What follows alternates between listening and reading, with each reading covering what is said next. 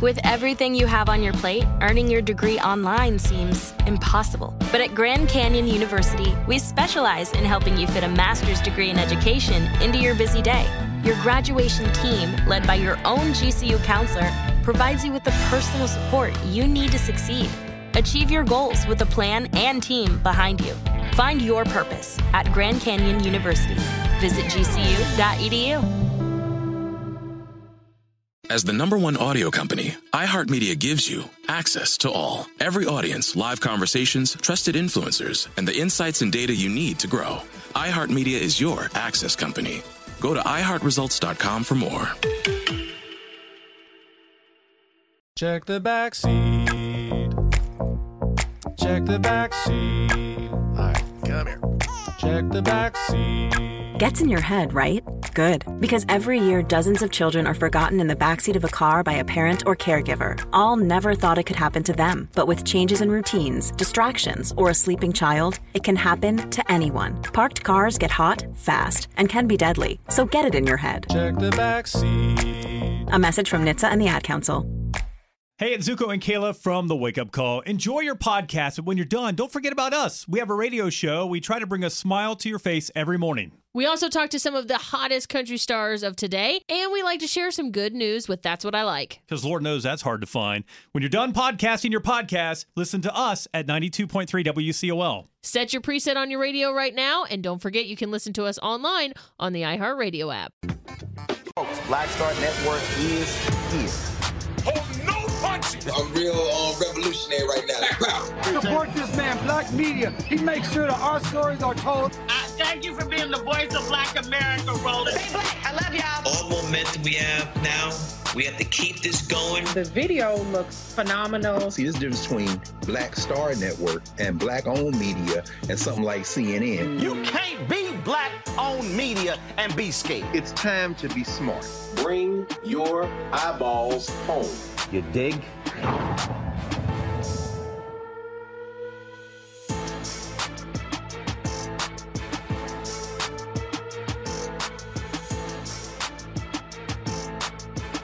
It's Wednesday, August 24th, 2022. I am Therese Garnier sitting in for Roland today. And here's what's coming up on Roland Martin Unfiltered, streaming live on Black Star Network. Today, President Joe Biden detailed his plans to deliver on a campaign promise to provide student debt relief for millions of Americans. We're going to break this down. His plan with Massachusetts Representative Ayanna Pressley, Jared Bass, the Senior Director of Higher Education and Policy at the Center for American Progress, and economist Dr. Julianne Malveaux. The state of Louisiana is delaying the transfer of juveniles to the Angola prison campus on September 15th. But what is going to happen to them after the 16th? Well, one of the attorneys who filed the lawsuit to stop the transfer will be here to let us know. Later, we'll take a look at last night's primary election results, and we'll also get to talk to King Jaquel Martin, who faithfully served his country only to come home to be treated like a criminal. I'll speak to the Army veteran who chronicled his violent encounter with a white police officer in his award winning film, A War on Friendly Grounds. Now, also in today's Tech Talk segment, you'll get to meet an author who found a amazingly creative way to expand the imagination and reality of children with 4D characters. Now, guys, you know what time it is. It is time to bring the funk on Roland Martin Unfiltered, streaming on Black Star Network. Let's go.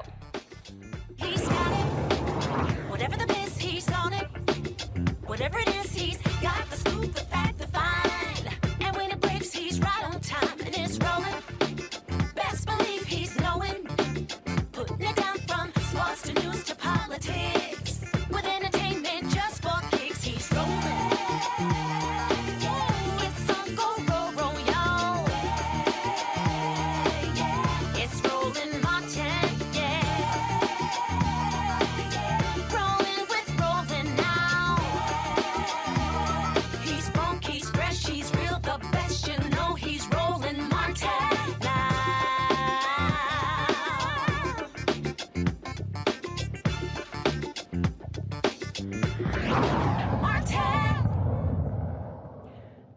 President Joe Biden, thousands of folks with student loans will get some relief as he announces the cancellation of up to 20,000 for those who earn less than 125,000 a year. President Biden said that his long-sought reprieve for Americans saddled by payments would aid in boosting the U.S. economy. There are three key factors what we're going to do. First, we've made incredible progress advancing America's economic recovery. We've wound down pandemic relief programs like the ones on unemployment insurance and small businesses. It's time we do the same thing for student loans. Student loan payments pause is going to end. It's going to end December 30. I'm extending to December 31st, 2022, and it's going to end at that time. It's time for the payments to resume. Second, my campaign for president, I made a commitment. I made a commitment that would provide student debt relief, and I'm honoring that commitment today. Using the authority Congress granted the Department of Education, we will forgive $10,000 in outstanding federal student loans. In addition, students who come from low-income families, which allowed them to qualify to receive a Pell Grant, will have their debt reduced $20,000. Both of these targeted actions are for families who need it the most. Working and middle-class people hit especially hard during the pandemic, making under $125,000 a year. If you make more than that, you don't qualify. No high-income individual or high-income household on top of the 5%, in the top 5% of incomes, by the way, will benefit from this action period. In fact, about 90% of the, the, the eligible beneficiaries make under $75,000 a family. Here's what that means. If you make under $125,000, you get $10,000 knocked off your student debt. If you make under $125,000 a year and you received a Pell Grant, you'll get an additional $10,000 knocked off that total for a total of $20,000 relief. 95% of the borrowers can benefit from these actions. That's 43 million people. Of the 43 million, over 60% are Pell Grant recipients. That's 27 million people who will get $20,000 in debt relief. Nearly 45% can have their student debt fully canceled. That's 20 million people who can start getting on with their lives. All this means people can start finally crawl out from under that mountain of debt to get on top of their rent and their utilities, to finally think about buying a home or starting a family or starting a business. And by the way, when this happens, the whole economy is better off. In the coming weeks, the Department of Education will lay out in detail a short and simple form to apply for this relief, along with information when this application process opens. By resuming student loan payments at the same time as we provide targeted relief, we're taking an economically responsible course. As a consequence, about $50 billion a year will start coming back into the, the Treasury because of resumption of debt. Independent experts agree that these actions taken together will provide real benefits for families without meaningful effect on inflation. Student debt disproportionately affects black borrowers. Last year, 86.6% of black college students took out federal loans to attend a four-year college, compared to just 59.9% of white students. Now, black borrowers carry an average of 53,000 in debt, while an average of white borrowers only uh, hold about 12,000 in debt. Well, joining me right now, I have Representative Ayanna Pressley from Massachusetts to discuss Biden's plan. Now, Representative Pressley, um, you have been calling for the cancellation of $50,000 uh, in federal student debt. How do you feel about what the president uh, proposed, which was about 40,000 shy of what you and others, such as Senator Elizabeth Warren and Senate Majority Leader Chuck Schumer, had hoped for? Sure, good to be with you, Trace. You know, first and foremost, I think it's important we acknowledge just how far we, we've, we've come uh, student debt cancellation was an issue that many uh, considered fringe and really questioned um, who in fact was impacted by this nearly $2 trillion crisis. They really tried to marginalize the issue and thought that student debt cancellation would be regressive in impact. Uh, and the fact that uh, any cancellation has happened uh, is a testament to uh, the strength of this movement, those who shared their stories of hardship, and our partners. You know, at the end of the day, he has the president has the authority, and so he could pick up that pen. Um, um, I'm not the president, but I am. Um, I remain deeply committed to the issue. I'm, I'm, proud of our movement. I'm proud of our partnership, and um, we have been imploring uh, President Biden uh, to act, and he heeded our calls today. And so, uh, but I do think it's important to, con- to contextualize just how far we've come in order to get this action today. And it is an unprecedented one. So we really can't celebrate enough just how impactful this will be for the people with student loan debt. 20 million people will have their debt fully canceled, and another 23 million will have their debt reduced. So this relief will help them be able to purchase a home, build wealth, uh, start or grow their families, and put more money in their pockets.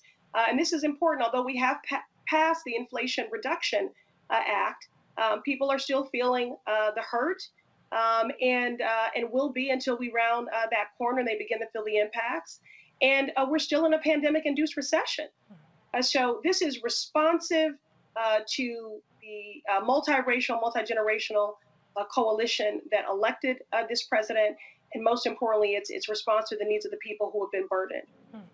So this is the first step that's being taken. So are you and others going to push to maybe get that other 40,000 going or what's your plans? What's next? Well, I mean, what I'm focused on right now is just making sure that uh, that people are um, applying for and accessing this relief. Uh, more info will be coming uh, and be available in the coming weeks, but borrowers can sign up to find out if they qualify for debt cancellation, as well as the revamped repayment program. So I want to encourage people to go to studentaid.gov slash debt relief to sign up to be notified automatically when this becomes available. Uh, I'll be, uh, you know, doing my best to conduct uh, my own vigilant oversight here um, because what's important is that people are feeling the impact of this relief. Mm. Again, this is a crisis that impacts people from every walk of life. Um, you know, educators, uh, struggling to meet uh, monthly minimum income, uh, monthly minimum payments, uh, seniors living on fixed incomes, uh, 76 years old in my district still paying on student loans, uh, parents who are paying their loans still and now paying their children's because they took out Parent Plus loans. so this is an economic justice issue. It's a gender justice issue because two thirds of this debt is uh, held uh, by women disproportionately, and it is a racial justice issue. And that's why we've continued to push on this um, because we know that this will help to narrow the racial wealth gap. And we know that uh, Black uh, students borrow at higher rates because of discriminatory policies um, like redlining, which have denied our families' ability to build generational wealth. Hmm. Um, so, although there have been gains in income, um, we know that income uh, is not wealth. And so, our students buy, borrow at higher rates and also default uh, at higher rates. And so, uh, this is going to be meaningful and transformative, and it is going to be uh, deeply felt. Hmm. Uh, we have more work to do to address the root causes of affordability when it comes to higher education. And so we have to uh, treat public higher education, invest in it as the public good that it is. Um, we need to expand Pell Grants, we need tuition free uh, community college, and we also have to invest in our HBCUs, which have been um, chronically and woefully uh, under invested in but no doubt about it, uh, this is um, a meaningful and transformative moment, and and I thank the administration for heeding our calls.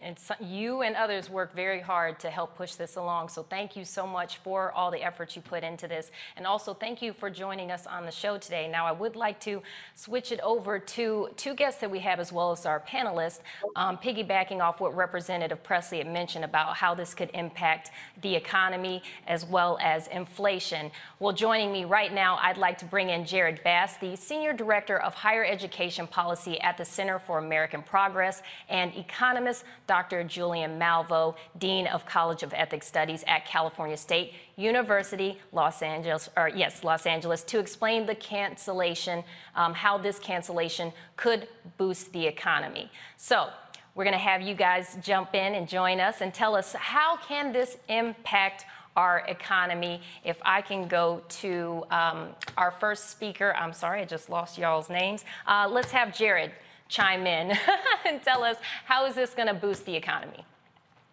So, you know, I think the Congresswoman already touched on that. Um, you know, specifically, this will help borrowers uh, to build wealth, purchase homes, start businesses, uh, save for retirement. So, definitely some economic benefits there.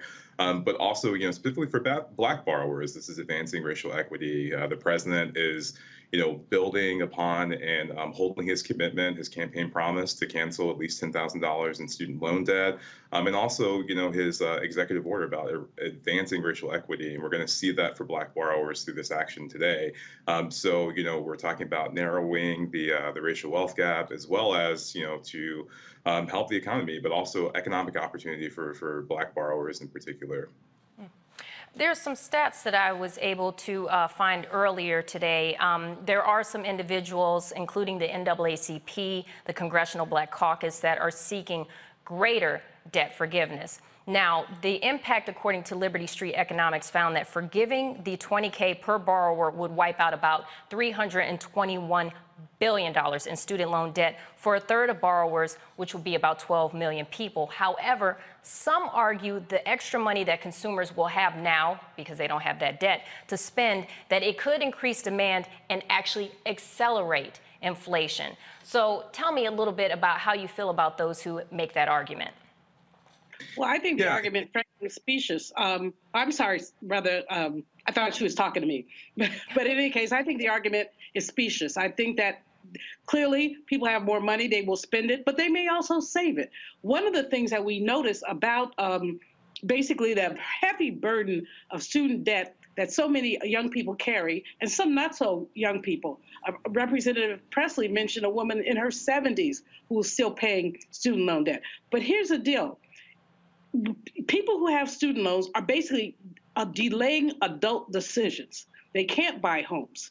Um, they also delaying employment decisions. They end up going to work somewhere that they don't necessarily want to work because they have to pay the student loan back. We in the public sector that are hurt, if you don't want to be a stockbroker but a teacher, but you can't afford it, think about the implications there as we're talking now about a teacher shortage. So by delaying adult adult decisions and by allowing your decisions to be basically shaped by the student loan debt, you're basically harming the economy. Now, to be sure, if someone gets $10,000 and goes to Disneyland, um, aggregatively, that may be inflationary. But if people use the money to reduce the wealth gap by doing such things as investing in a home, that will actually increase racial wealth. And that's been the issue. The racial wealth gap is a function of public policy over the years that has essentially disadvantaged, systematically disadvantaged Black people. And we have to be clear about that. And so this is really, I, am very pleased. Of course, uh, I'm with uh, uh, Congresswoman Pressley. Uh, 10 grand or 20 grand is nice. It would be nicer to do something like 50, as she and her colleagues had asked for earlier. It would be, but the other, let's not forget the other piece of this that's really important is what the president has said about the rest of the legislation he's proposing. He's saying that they'll cap the amount that you have to pay back to 5% of your income. Now you find people, again, they're living in their parents' basements because they can't afford rent. So if you're capped at 5% for paying paying back, that's a gift. I mean, it's really important because student loan has been, student loans have become crippling for so many people. And then other um, provisions that the president talked about today that are really important. So while many of us are not dancing in the street, we're dancing. Uh, this is this is really great legislation, and we're pleased by it. Thank you, Dr. Malveaux. You know, I want to bring in our panelists because I'm sure they have a ton of questions for the both of you.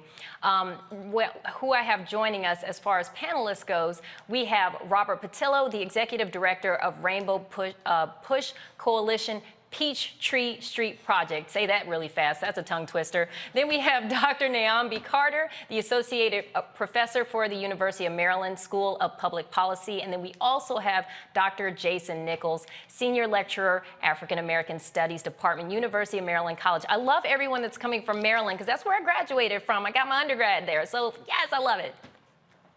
So, anyways, let's uh, let's get uh, going on that. Do you have any questions for um, Jared as well as uh, Dr. Malveaux? Uh, sure, I'll yes. hop in and I'll start. Okay, beat you to it, Jason. Beat you, uh, Dr. Malveaux. When they talk about the inflationary pressures that, that something like this would put on the market, really uh, can you compare that uh, and contrast that to the amount of money pumped into the top part of the economy by the Tr- Trump tax cuts from 2017, where you had a direct injection two uh, trillion dollars into the economy, completely unpaid for, but you had none of this uh, backlash from Republicans talking about the inflationary pressure it will put on the market. Okay, my my rainbow brother, good to see you. Um, let you, that's such a great question because anytime we do a tax cut for the wealthy, nobody talks about the inflationary implications of it. They just we just want to hook up these people because predatory capitalism essentially preserves capital. I think that if you contrast, as you say, the tax cuts that we've seen, there have been the Trump tax cuts. Um, if you compare that to the small, understand how small this is compared to what was done for these multi bazillionaires. This is small, that each individual might get $10,000. Some will get, about half will get 20. Anyone who had a Pell Grant will get 20 as opposed to 10, but that's not a lot of money. It's, it's a welcome step forward, but we look at some of the um, debt that people have, it's not uh, it's not that much. I'll have to tell folks. I was formerly president of Bennett College for Women, um, and when students graduated, I used to. I wasn't supposed to, but I could tell it now. I've been gone uh, ten years. I used to look at what they owed just to get a sense of, because I'm an economist, get a sense of what's going on. And I found young people owed as much as $80,000. We said the average debt is about 30 for black women. Black women have more debt than anybody else. Um, and it's higher, hitting on 40. But when I look through these, I see someone $80,000 in debt. Or, you know, I didn't see anybody with 100, but you know, the $50,000 in debt. How do you start your life with that much debt? And it is not inflationary to give people that little bit of money as opposed to uh, what we did for the wealthy. Thanks, Robert. so, yes. So, um, uh, Dr. Carter, do you have any questions?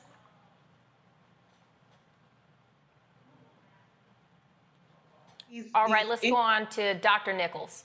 Oh, sorry. So, firstly, uh, I just want to say go Terps. Um, but I also think that, you know, a lot of people have talked about the primary issue being the cost of education and not doing something guys, about the cost of education and public education being the primary issue.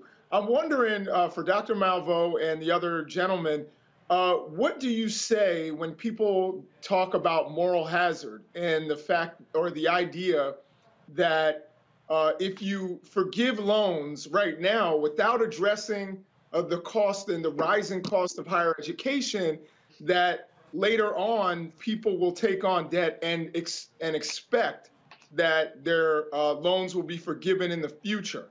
So I- I'm wondering what your response is to people who make that argument. So Again, I think, think the speeches this uh, argument we've seen. Inflation event, um, you know, first and foremost, and the president also mentioned this in his announcement that we're talking about debt relief being coupled with, you know, controlling the cost of college, holding institutions accountable. Um, so those things all go hand in Carter hand. having audio issues. Is that what you guys said earlier? We also talked about this as well. Um, you know, we released a report that talks about after the president cancels the debt, you know, we need to increase grant aid, but we also need to hold colleges accountable for poor outcomes, you know, especially predatory institutions that prey upon black and brown borrowers, um, and also control the cost of college as well. Um, so all of those things need to go hand in hand and go together. Um, but that is really like you know a package deal. So we're seeing uh, some of that come out in the you know analysis today um, from you know the fact sheet and from others and from the White House and the announcement. But all those things have to go hand in hand if we're going to move forward, prevent another student debt crisis, and especially a student debt crisis for Black borrowers. Dr. You know, the cost of attendance, the cost of attendance used to be covered by the Pell Grant. The Pell Grant used to cover the entire cost of attendance. Now it probably covers about 30% of it. So one of the things that has to happen is that we've got to address the Pell, which has not significantly been increased in quite some time. I think that the, the brother who raised a question about um, cost of higher education is also quite, it's right on time. Uh, if we look at the cost of higher education, it's out 20% increase in 10 years, which actually has outstripped inflation in that same 10-year period. What? Why are universities charging more money? And part of it is, of course, we universities have to, I'm putting my college present hat on here, if, if gas prices go up, if lighting goes up, utilities go up, and you want to keep your salary, your faculty paid, costs add up. But when we look at some of these costs, they're not adding up that much. And so responsibility on the part of higher education leaders is very important. And another big piece of it is important is the issue of accountability. Are your students able to graduate? If not in four years, then in six. But when you have people who cannot graduate, that adversely affects their credit, especially if they took out loans, student loans and then they drop out of school. They still have to pay them. And so I think that when we're looking at all of this, we really have to look at this systematically and talk about the cost of higher education. I don't I don't buy into the moral hazard argument because what we've seen in the past 10 years is student debt going up uh, doubling really. 1.7 trillion dollars. And so the moral, uh, most people don't want to take out student loans. They do because they have to. I, I just don't buy the moral, whatever uh, argument, but I know where it came from. Do any other panelists have any questions? Uh, well, I, I, think I do have a follow up just on that point because it seems that we only uh, start talking about morality when it comes to money for poor people. Uh, when you were talking about the fourteen hundred dollars for the stimulus program, uh, we start talk, uh, we heard politicians saying, "Well, they might go out there and spend it on uh, liquor and cigarettes and so on and so forth." And now we're hearing that well, we give people student loan repayment, not full repayment, even just ten thousand or twenty thousand dollars off. That all of a sudden everybody's going to go start buying Gucci belts and everything, and not not invested in the economy. Is there very succinct Keynesian economic article, uh, argument that says that because we're looking at two consecutive quarters of negative GDP growth, that this is actually the type of direct injection of capital into a market that would stem this housing downturn that we're looking at and actually stabilize much of the U.S. economy. Should that be the argument we're making as opposed to the moralistic argument? And it's for both of you, of course. I think we should be making the argument that you've made. I think there are other arguments that we can make. The moralistic argument is specious. Again, it's specious. Let's think about what happened um, when we basically bailed banks out. Did anybody say what's the morality of bail- bailing a bank out? They're still the, their CEOs are still making multi-million dollar salaries, or the auto companies that were bailed out because of COVID. I mean, no one, they didn't cut their salaries. They didn't cut their benefits. They didn't cut their pensions. Nobody had anything to say moralistically about that. So uh, you're absolutely right, Robert. Anytime somebody wants to talk about poor people, people pile on this moralistic argument. They also talk, you know, they try to disparage poor people as if we don't have sense, talking about what they're going to buy a Gucci bag, etc. It's specious. And so we really need to talk about what the economic argument is for cutting these student loans. Uh, and it's not eliminating them, it's just cutting them by a little bit. In some cases, like the cases I cited earlier, we're talking about maybe 20% of somebody's loan. Jared, can I'll we hear from you and then we got to cut to a break? Sure. So we've Sorry, had let payment, him answer. uh, we've had a payment pause in place for, for over two years, and people during that period have used the money that they're not paying on their student loans to pay for things like rent, gas, you know, save for retirement. And so that's actually what we're seeing from debt cancellation. It's not that people are going out and buying luxury goods now, nor are they going to use that money to go buy luxury goods in the future. They're actually going to go uh, you know, provide for their families and afford basic necessities, um, and also, you know, start small businesses, as the president said, save for retirement. Uh, you know, CNBC article um, or analysis came out earlier this week saying that that's how borrowers are actually using the funding, actually using the money. Um, so that is the benefit of debt cancellation is really just you know using the money that we would be paying for student debt, which borrowers shouldn't have had to take out in the first place, if we talk about morality, um, and then using that to actually afford basic needs. This is such a great discussion, and I want to say thank you so much to Jared and Dr. Malveaux for coming on and giving your input on that. We do have to cut this short and go to a break. So, for those of you who are watching right now, you are watching Roland Martin Unfiltered on Black Star Network. We'll be right back. Thank you.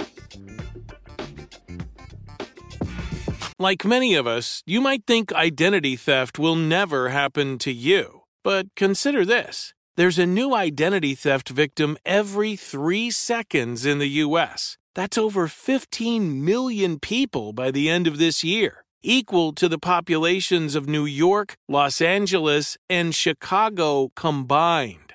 Even worse, identity theft victims often don't even know they're victims. That's why Lifelock Identity Theft Protection alerts you to identity threats, even the ones that don't show up on a credit report, like data breaches, fraudulent bank transactions, loan and credit card applications, and crimes committed in your name. If your identity is stolen, your own dedicated Lifelock US based restoration specialist will work to fix it.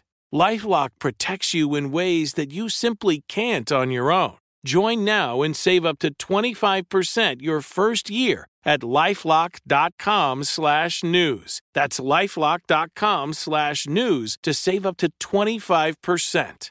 Identity theft protection starts here. Check the back seat. Check the back seat. All right, come here. Check the back seat. Gets in your head, right?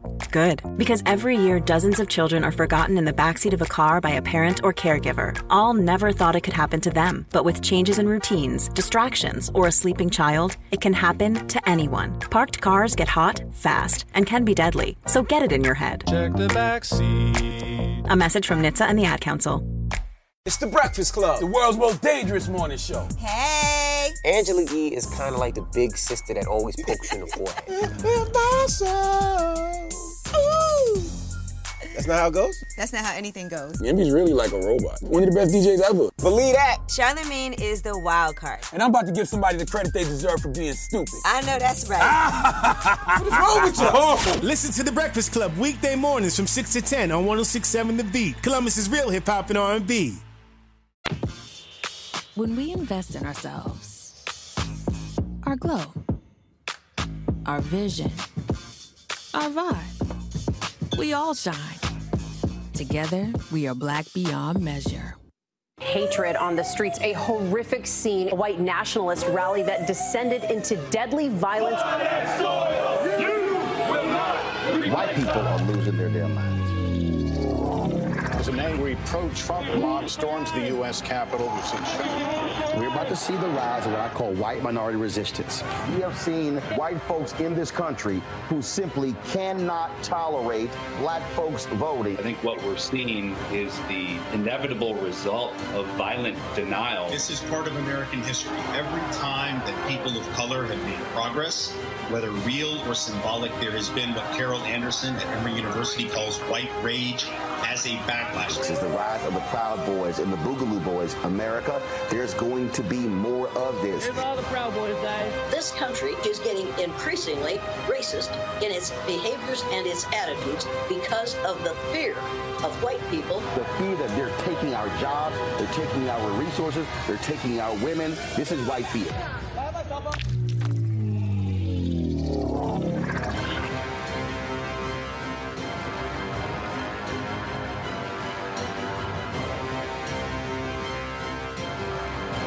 When we invest in ourselves, we all shine. Together, we are black beyond measure. Pull up a chair, take your seat. The Black Tape with me, Dr. Greg Carr, here on the Black Star Network. Every week, we'll take a deeper dive into the world we're living in. Join the conversation only on the Black Star Network. When you talk about blackness and what happens in black culture, we're about covering these things that matter to us, uh, speaking to our issues and concerns. This is a genuine people powered movement. There's a lot of stuff that we're not getting. You get it, and you spread the word. We wish to plead our own cause. Too long have others spoken for us. We cannot tell our own story if we can't pay for it. This is about uh, covering us. Invest in black owned media. Your dollars matter. We don't have to keep asking them to cover our stuff. So please support us in what we do, folks. We want to hit 2,000 people, $50 this month, raise $100,000. We're behind 100,000, so we want to hit that. Y'all money makes this possible. Check some money orders. Go to PO Box 57196, Washington, D.C. 20037 0196. The Cash App is dollar sign RM Unfiltered. PayPal is R Martin Unfiltered. Venmo is RM Unfiltered. Zelle is Roland at RolandSMartin.com. We're all impacted impacted by the culture, whether we know it or not. From politics to music and entertainment, it's a huge part of our lives, and we're going to talk about it every day right here on The Culture with me, Faraji Muhammad, only on the Black Star Network. I'm Chrisette Michele. Hi, I'm Chaley Rose, and you're watching Roland Martin Unfiltered.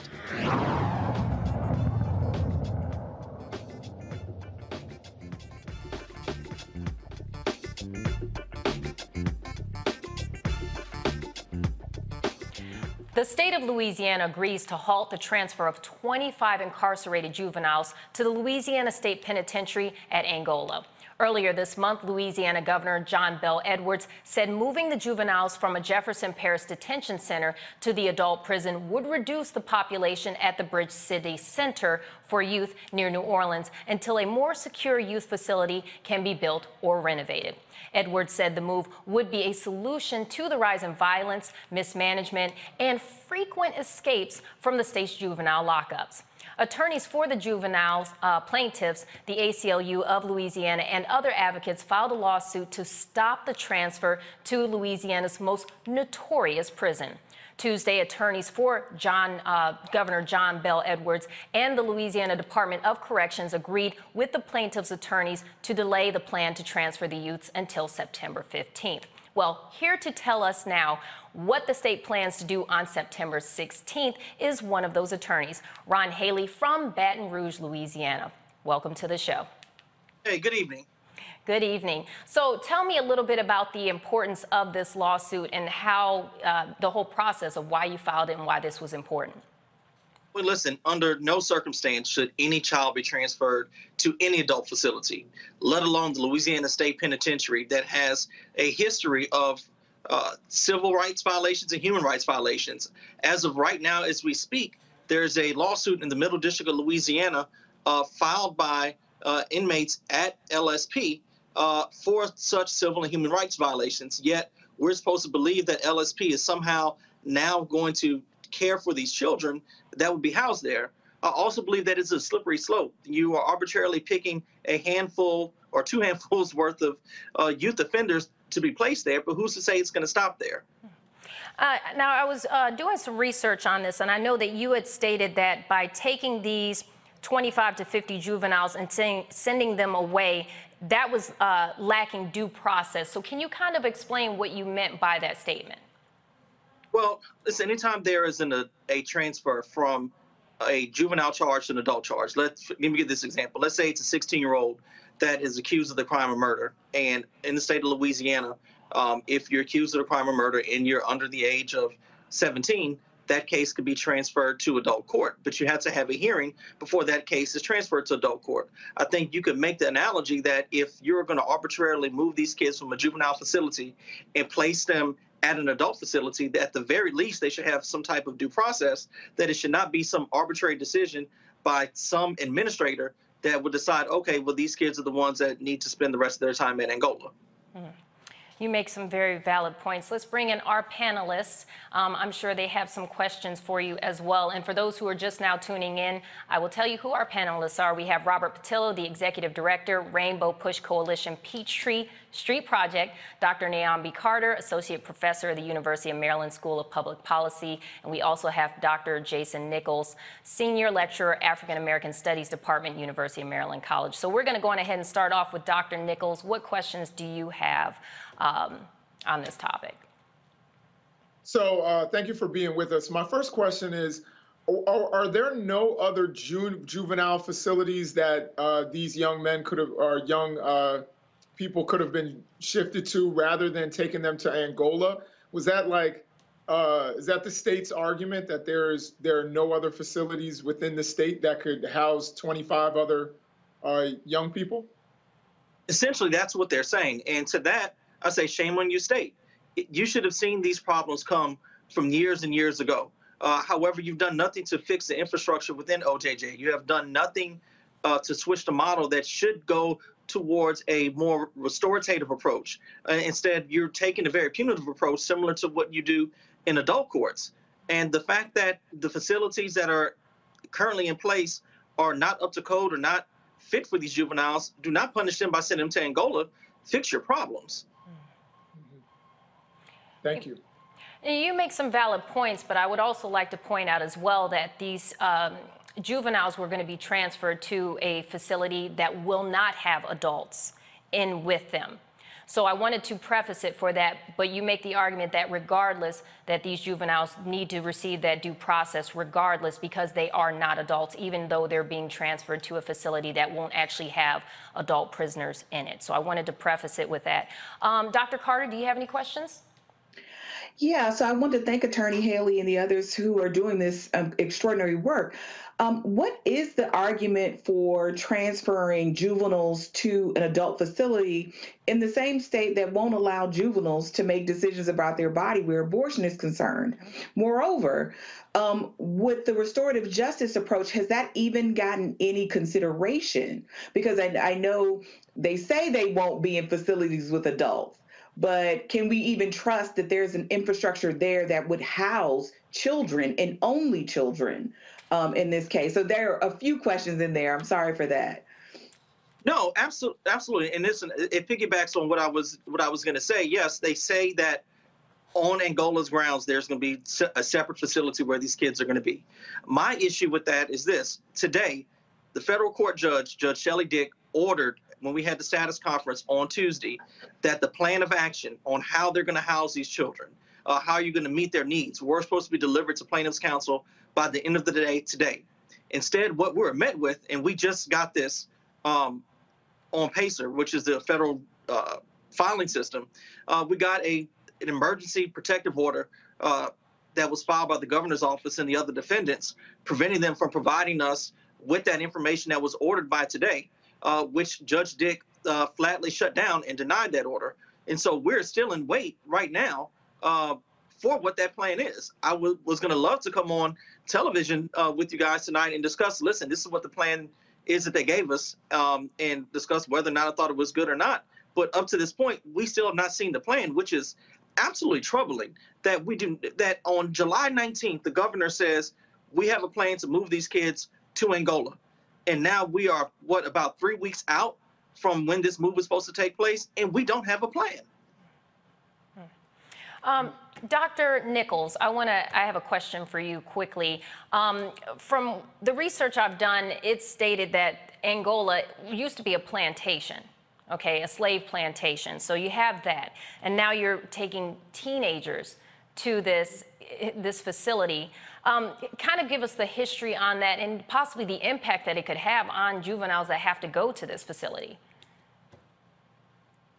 Well, specifically, I can't speak uh, on on Angola, um, but one of the things that we know is uh, certainly the connections between slavery and our criminal justice system, and so it's definitely troubling that uh, at this time, sorry, at, at a time when, I'm sorry. My apologies. Oh, okay, sorry. I, I thought you had asked another question. Um, at at this time, that we would transfer uh, young people into an adult facility. We know the dangers. We've already seen the dangers of having young people anywhere near uh, adult people and just the stigma of being in an adult facility when you are a juvenile, uh, what that can do. There's plenty of studies out there that say that. So, again, particularly in a state like Louisiana, which has a history, of, you know, we can go back to convict leasing and many of the things that have happened uh, in states like Louisiana. Uh, for them to be doing this uh, to young people, I think is really troubling. And uh, I, I, appreciate the, the work that the gentleman and, of course, the ACLU are doing in trying to block this. they they should have prepared themselves. And the question is, why don't they have other facilities without throughout this state uh, in order to house these young people. And my other question is if they don't have the facilities, what kind of care and treatment, what kind of health care, what kind of education are young people who are in the criminal justice system, in the juvenile system, what kind of care are they getting if they don't even have a bed or places for them to, to sleep and that's not adequate? They're probably not getting other things that we expect for juveniles so that when they get out into society, they can be productive citizens. You have any questions or any thoughts?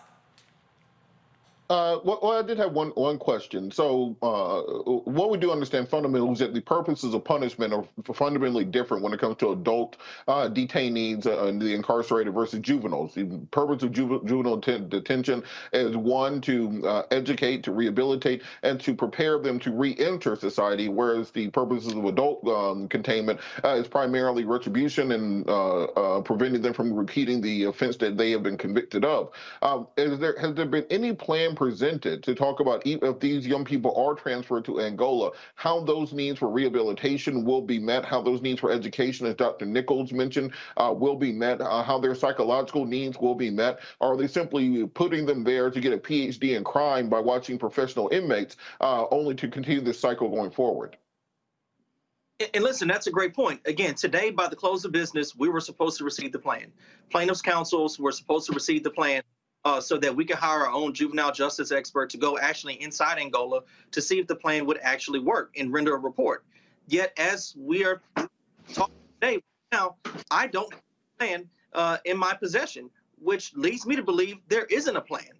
That this is something that is just being developed as it's going, shooting off at the hip. Man, we can't shoot off the hip with kids. Uh, this is an absolute uh, atrocious. Um, I think this is grossly negligent. The fact that this is even considered placing him at LSP, and the fact that uh, despite a ju- judicial order ordering that plan to be delivered to us today, we don't have it. Well, you know what? Thank you, um, Attorney Haley. I really appreciate you joining us today, and thank you to all the panelists who have uh, great questions for him regarding this issue. We do have to take it to a break, but for those who have just tuned in, you are watching Roland Martin Unfiltered. We'll be right back after this break.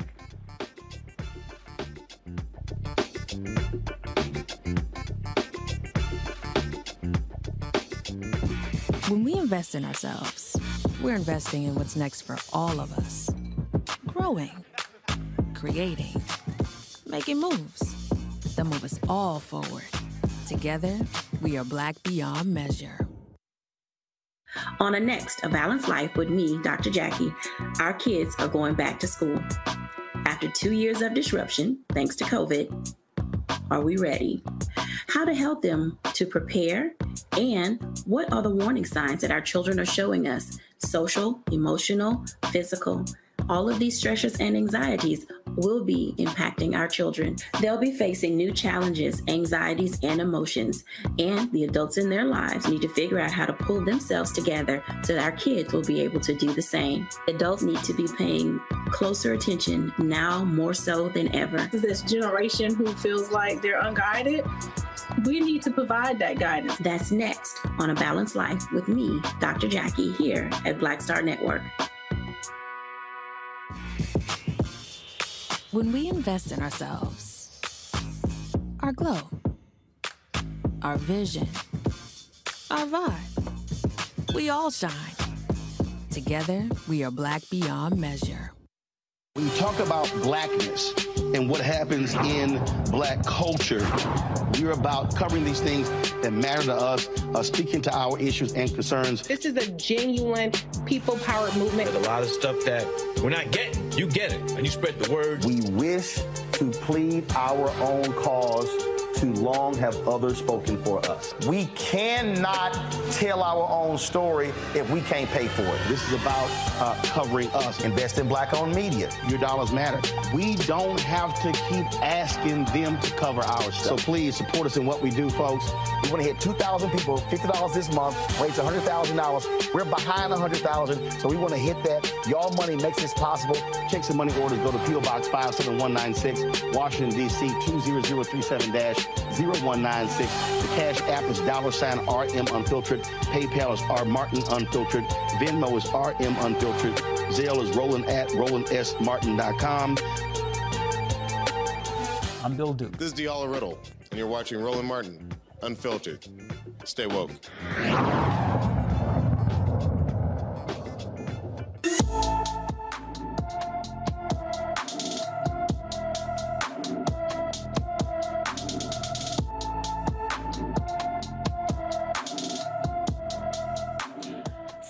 Savannah, Daniels has been missing from Orlando, Florida since July 25, 2022. The 15-year-old is 5 foot 3, weighs 115 pounds with black hair and brown eyes. Anyone with any information about Savannah Daniels should contact the Orange County, Florida Sheriff's Office at 407 836 4357. Again, that's 407 836 4357. Now, in Florida, the stage is set for who will go ahead, who will go head to head in the midterm elections. Now, the most recent watch race will be for the Florida Senate seat. Representative Val Demings won last night by a landslide to become the state's Democratic nominee, vying to unseat Senator Marco Rubio. Governor Ron DeSantis will face off with former Governor Charles Crist. Newcomer uh, progressive Gen Zer Maxwell Frost is up against Republican Calvin Wimbish. The two are running to fill Val Demings' seat. Now, if Frost wins, he'll be the first Gen Z member of Congress. Representative Matt Gaetz, who is still under federal investigation for sex trafficking, won last night's primary and will face Democrat Rebecca Jones in the fall. Let's go on ahead and take it over to our panelists to get your thoughts on how the on the turnout. Um, let's go on ahead and kick it off with Robert. What's your thought? Well, I think I think what we did see is a very clear dis, uh, uh, distinction going on in the uh, both the midterm elections and going into 2024, uh, which is you had Democratic candidates running on actual issues, running on reality, uh, running on a platform of student loan reform, uh, talking about deficit reduction, inflation reduction, what has been done on infrastructure, the debts, the, the, various legislative issues that President Biden's been able to get pushed through in the past month or two. You know, there were was a very low spot in the Biden administration uh, over the summer where people really did think that it, uh, the Republicans were going to have a red wave going into this fall. But with these recent string of victories, um, they've definitely turned that around. Uh, in the meantime, if you look at some of the commercials coming out of DeSantis and coming out of some of the other uh, Republicans running, J.D. Vance and uh, uh, Dr. Oz and Herschel Walker, the standard bearer to the Republican Party, they have gotten farther and further disconnected from reality. I think that's going to show itself going into its fall elections. I think a perfect touchstone to that was today during President Biden's address about student loan reform. Uh, one reporter was able to shout out and get a question into President Biden before he left the room. Uh, and instead of asking a question about student loan reform, about the deficit, about inflation, he asked, "How do you uh, did you know about the FBI raid in Mar-a-Lago?" Because in their minds, that is where the American people are. And I think that disconnect between them and actual fundamental reality is what's going to help people like Val Demings and uh, Raphael Warnock and Fetterman uh, and Ryan and um, and uh, Charles Booker and uh, Mandela Barnes around the country, Cheryl Beasley, to pull these races out. And I think Democrats might end up actually gaining seats in the Senate as opposed to the predicted loss that it normally happens in a midterm election. Mm-hmm. Dr. Carter, what's your thoughts?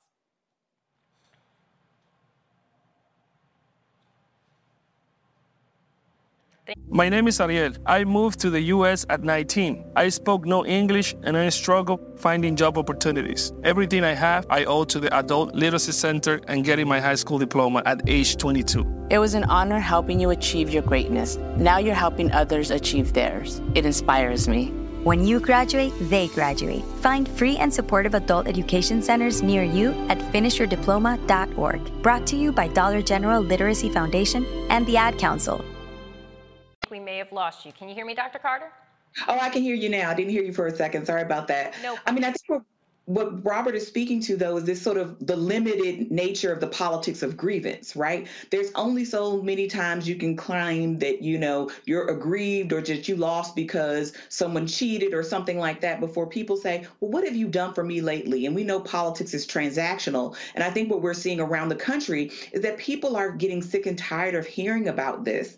And I think, you know, with the with the abortion laws that we've seen in a lot of places like Kansas, like Louisiana, like Florida and other places, that that is really pushing a lot of, I think, women in particular, white women. I don't think we talk enough about white women and their support of the Republican Party, who may have been sort of moderate Republicans, maybe even tepid, right? Republicans being pushed in directions that they didn't think that they would find themselves in because they didn't like that abort that vote on abortion and I think we're also seeing, you know, with what's happening with, um, you know, the student loan reform and other things, that Democrats actually have a good shot at at the at the midterm elections in ways that we didn't think they did a few months ago. So I think if they can keep applying the pressure, I think if they can keep using the social media and as we talked about last week, the messaging, most importantly, I think Democrats can pull off some really important upsets around the country. Dr. Nichols? Yeah, I'm in, I'm in agreement with both panelists. I, I think um, I was really happy to see uh, Maxwell Frost pull it off in Florida. It showed that uh, progressive ideals are not dead. Uh, the other thing was uh, New York 19 was a really big victory when Pat Ryan pulled that out. Uh, it showed that a message that worked, particularly uh, surrounding Roe, and it shows that Democrats can still win swing districts. I think it was really you know, we keep talking about Democrats gaining seats in the Senate, but but they could potentially keep the House. I mean, it's it's going to be a, a, an uphill climb, but I think it's very possible if they can pull out those kinds of victories like they did in New York 19. Um, I think Val Demings has has a good shot against uh, against Rubio. I think there are others that I think are, are a little more difficult. Tim Ryan against uh, J.D. Vance is going to be a difficult race, no matter how you know far uh, JD Vance is uh, from the mainstream, you know, we got to remember that, you know, Trump won uh, Ohio by eight points. So it's going to be an uphill climb, but I think Democrats still have a very good chance in all of those races. I was happy to see uh, some of the results, um, eh, but I also want to, you know, I don't want to be a Debbie Downer here, but we have to remember that Laura Loomer, who is a a white nationalist, an anti Muslim white nationalist got 44% of the vote in her district during the, the primary. Um, I mean, that should be really disheartening. I mean, she came within a stone's throw of becoming the Republican nominee in a red district. So I think it's, um, you know, we still have to remain very vigilant. We need to remind the American public uh, of the dangers of some of these candidates that we see, particularly in these kind of swing states like Arizona. Uh, I don't know if we still consider Florida a swing state, but Florida and uh, Ohio and Wisconsin, there are some really dangerous people on the ballot, and we certainly need to, to remind the American public the importance of voting in this upcoming uh, election and certainly in 2024 as well. I had a follow up for Dr. for Dr. Nichols. So, uh, Jason, you talked a little bit about that J.D. Vance versus uh, um, Tim Ryan race there in Ohio. Uh, it's what we've seen is there've been very few people able to kind of recreate that Trump magic, able to carry that Trump water. Uh, we see DeSantis doing his best, you know, kind of cosplay impression of Trump. Uh, he had the uh, the Top Gun ad that dropped this week where he pretended to be a fighter pilot that was cringeworthy, and he talked about his war on wokeness. Uh, do you think that it's actually actually possible for anybody to recreate that kind of Svengalian type of hold that Trump has on the party? Because it doesn't seem to be transferable to other people. They just come off as crazy, whereas Trump is crazy but endearing for some reason to his base. Well, I definitely think that you know nobody is Donald Trump. Nobody has the hold over over Republicans like Donald Trump. I do think um, you know, one of the things that's benefiting Democrats is not only talking about policy, like you and Dr. Carter just pointed out, but also just how incredibly bad uh, the Republican candidates are. You and I talked about this on your radio show on uh, WAOK uh, that um, you know Herschel Walker, who said we have don't we have enough trees in response to a question about climate change, like you know, these are really historic. Dr. Oz, who's talking about crudité, I had to Google it. I didn't know what crudité was, you know, and I'm supposedly a coastal elite. I'm the PhD coastal elite. I don't know what a, what a crudité was. So the whole thing is, these are historically bad candidates, um, and that gives Democrats a chance. But I, I really think, you know, J.D. Vance is a literary star. He is somebody who claims working class roots from Ohio, even though He's been an investment banker probably longer than he was ever working class, and he worked for Peter Thiel, where he gets $10 million, uh, you know, a quarter from that guy. But yet, it's about the the legend that he puts forward. And the last poll I saw had him a little bit ahead of Tim Ryan, uh, 45 to 42. So it's it's going to be tough. Uh, I don't think any of them is Trump. And to be honest, I hope Trump wins to be, you know, in for you know the 2024 race because I think DeSantis is more difficult uh, a, a matchup for any of the people, the Democrats who are coming up, because of the fact that DeSantis can make himself seem he doesn't have the legal issues, and he can make himself uh, more endearing to the center. And that's what scares me. Those people with those conservative values who are turned off by Trump's tweets and Trump's, you know, of brashness. You know, DeSantis, uh, I think, could be attractive to them. So I, I, I, worry more about DeSantis, and I hope Trump actually does keep that hold. Mm. Some very, very good points. Um, thank you to our panelists, Robert Patillo, Dr. Naomi Carter, and Dr. Jason Nichols. Um, moving on, a Oregon man connected to a white supremacist support group pleads guilty to a hate crime and false statement charges for his participation in the assault of a black man. Randy Smith stood before a judge in the U.S. District Court for the Western District of Washington and admitted to attacking a Washington state DJ because of his race on December 8, 2018. Now, Smith said that he and some of his fellow support group members beat the black man who was serving as a DJ at the local bar because he believed the DJ was being disrespectful to the members of the white supremacist groups. The men repeatedly punched, kicked, and stomped the black man while calling him racial slurs. Smith also pleaded guilty to making false statements and unlawful possession of a firearm. Smith's sentencing is on November 18th, and he faces up to 25 years in prison. Now, you are watching Roland Martin Unfiltered. We will be right back right here on Black Star Network.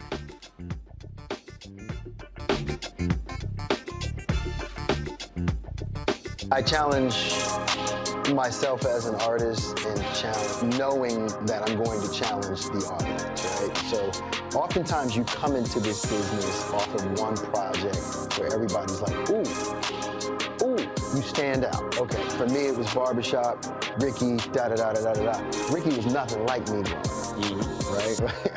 I, nothing like me growing up. But if that's people's first experience with you, right, as an audience member, they tend to think that's the real you, right? So, uh, you know, for me, after that, I got a whole bunch of offers to play roles just like Ricky, right? This Tupac-esque type of type of thug, right? And I just said no over and over again. And then you keep trying to do other things. And then I went through a, a series of romantic movies mm-hmm. and romantic leads, and you know, I always try to bring some sort of gravitas to those roles. And then it was like, okay, well, but before I get into all of that, let me hit y'all with, you know, for color girls and, you know, step outside of the realm of, you know, what you expect of me to do um, as an audience member in terms of being this romantic lead and everything. Because I didn't get into this business to be the romantic lead, you know, that dude. Like I didn't get you can get locked business. in. You can totally get locked in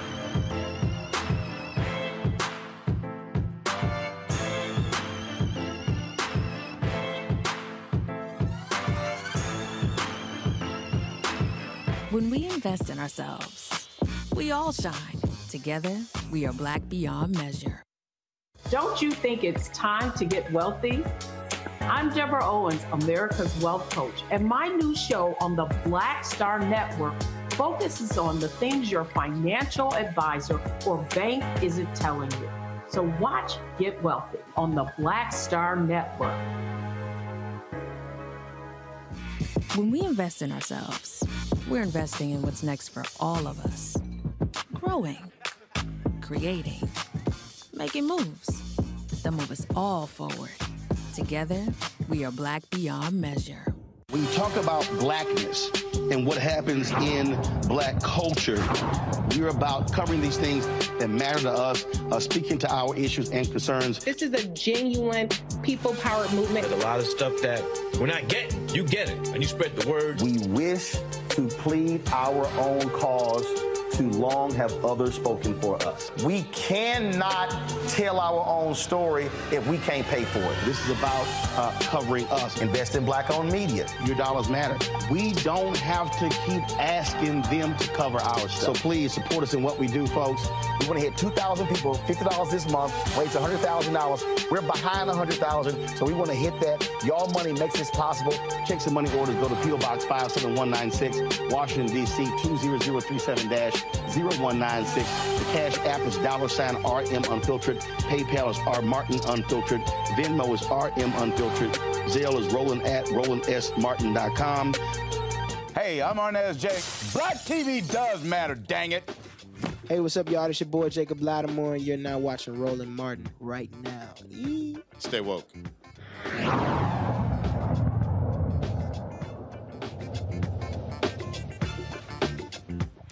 You are watching Roland Martin Unfiltered. I'm Therese Garnier filling in for Roland today. And joining us, we have King Jaquel Martin, an award winning director, actor, motivational speaker, and most importantly, Army veteran. Hi, King. Thank you so much for joining us. How are you today? Amazing. How are you doing today? Thank you. I am doing wonderful. I'm doing wonderful. Um, before we get to, into the debut of your film at the Chinese Theater in Hollywood, um, let's backtrack a little bit and talk about what happened to you that inspired you to make this award winning short film, which is called War on Friendly Grounds. Okay, so I used to be in the United States Army. I was wrongfully assaulted by Officer Benjamin Fields. Officer Benjamin Fields is the same officer who assaulted the young lady at Spring Valley High School. So after seeing Fruitvale Station, shout out to Ryan Coogler and Michael B. Jordan and Colin Kaepernick taking a knee, I wanted to tell my story. So I went to film school. I reached out to a couple of people, did some interviews. I wrote a book entitled The War on Friendly Grounds, and I was able to turn the book into a um, short film. Mm. Now, I want to go a little bit more into the situation and how you ended up being attacked by this officer and how this officer wasn't fired and somehow made his way to a different state and ended up attacking a teenager while she was sitting in her desk in a classroom. So tell me a little bit about how, what the circumstances around how he came to attack you. Okay, so I was on my way home from work. I was stationed at Fort Jackson, South Carolina. I lived maybe about two miles away from the base. I was living in Quail Run. On my way home, there was an officer who was named Benjamin Fields, who was already in the neighborhood. He was supposed to be out there looking for a white male flashing little kids. But what I found out was that he wound up finding me going towards my house. And as I was going towards my house, I acknowledged him by nodding my head. In his police report, he took it as I was teasing him by nodding my head. Now, where I'm from, nodding your head is just a gesture or a way of saying hello. So I get out my car, I walk to the door. I lived in a fourplex, so the officer who lived above me, she wasn't home right now, but her mother was.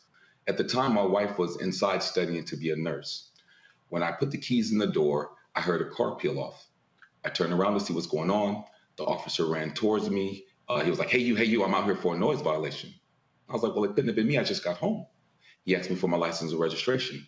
I gave him the proper documents, but I had a paper license because I lost my picture license in Germany.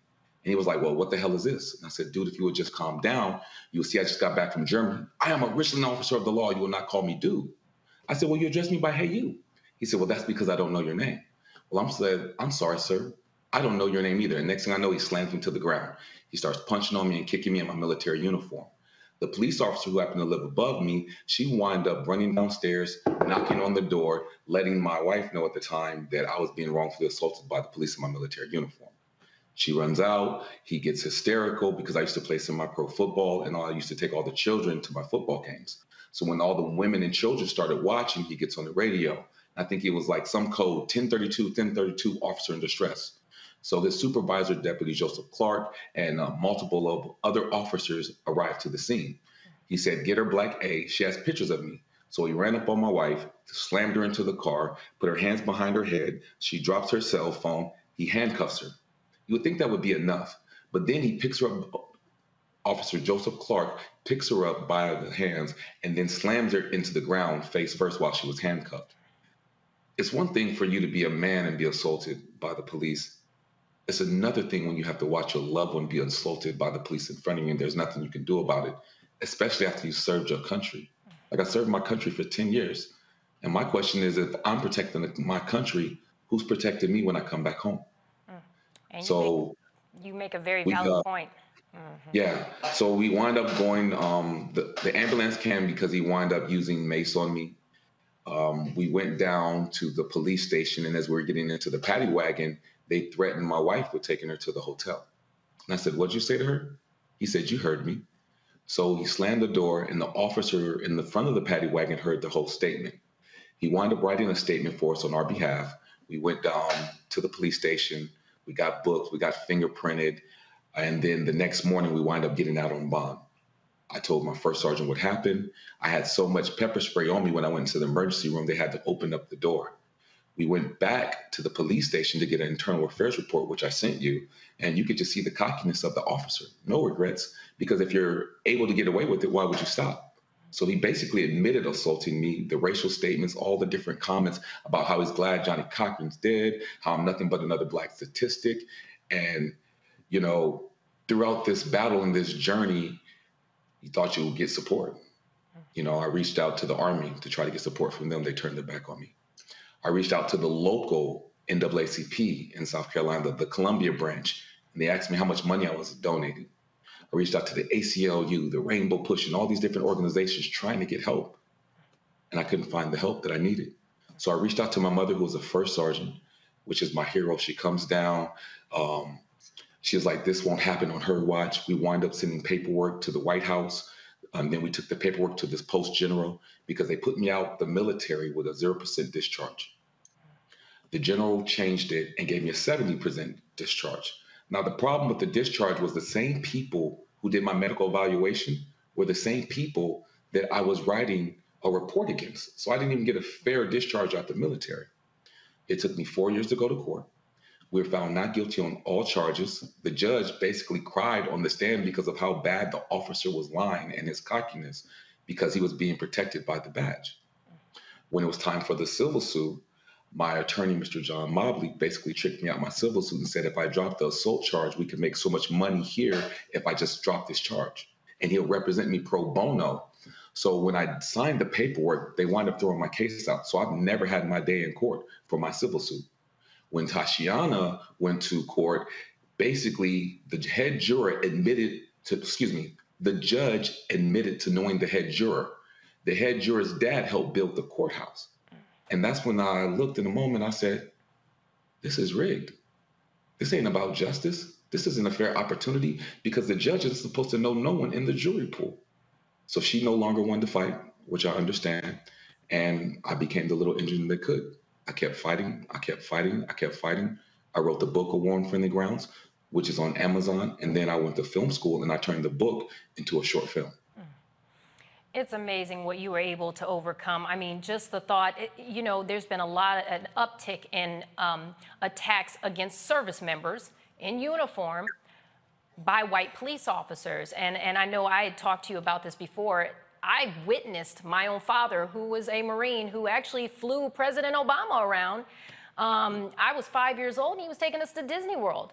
And I had to watch white police officer call him boy, pull a gun on him, and I'm sitting in the backseat bawling my eyes out, screaming, please don't shoot my daddy. And to this day, I still get anxiety when I see an officer. You know, just that thought. And, and the fact that you were in uniform.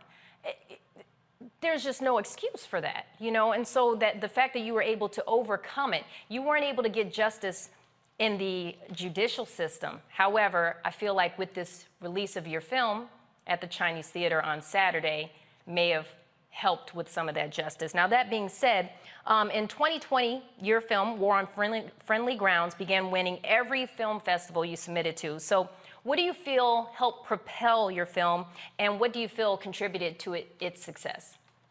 I think timing is everything. And right now, if you look at America, we're in a place where we have to have some healing.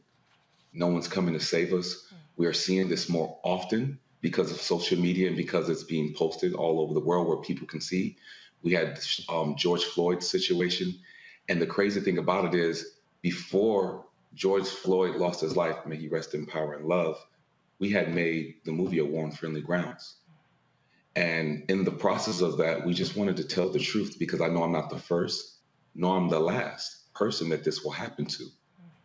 And so what I realize is that I'm my ancestors' dream. And what I mean by that statement is somebody prayed about me a long time ago.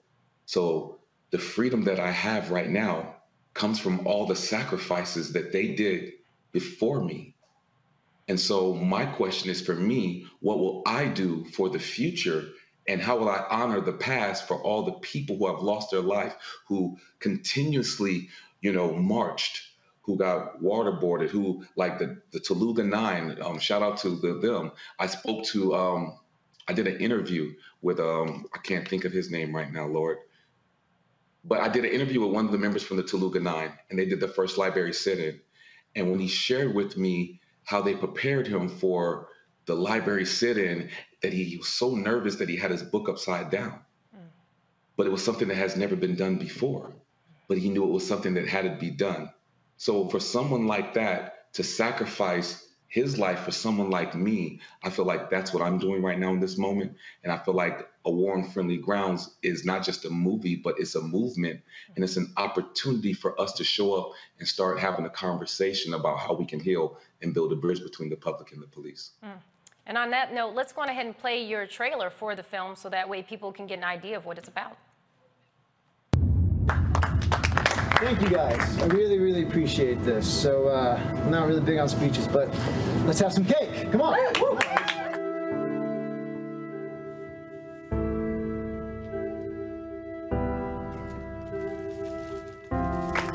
Welcome home, soldier. Good to be home, sir. Well, you put your life on the line for this country. And that's what makes you brave. And the truth is, I just really wanted my battle buddies to get back home safely. Hold on, hold on. Officer Clark here. Let's take a moment to breathe. Deep inhale. Extend your spine. Remain focused on what you're doing. If safe to do so, exhale slowly, leaning to one side.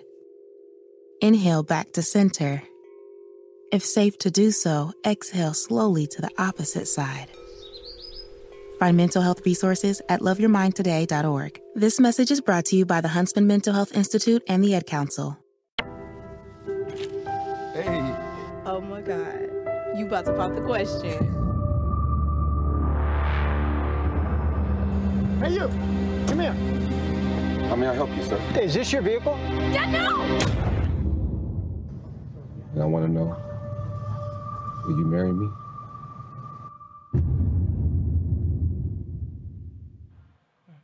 Now, King, uh, a little birdie told me that you come to the show bearing some gifts. So spill the beans. Yes. What'd you bring for us?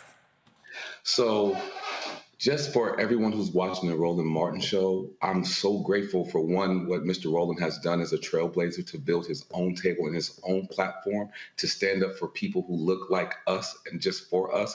You know, even though it's diversity and inclusion, but for what Mr. Roland has done, what I would like to do is I would like to give you the free link to the film for a week and the password in honor of what Mr. Roland Martin has done. The password is Roland Martin, and everyone will be able to watch this film for free for a week. And then we're going to put it up on Amazon.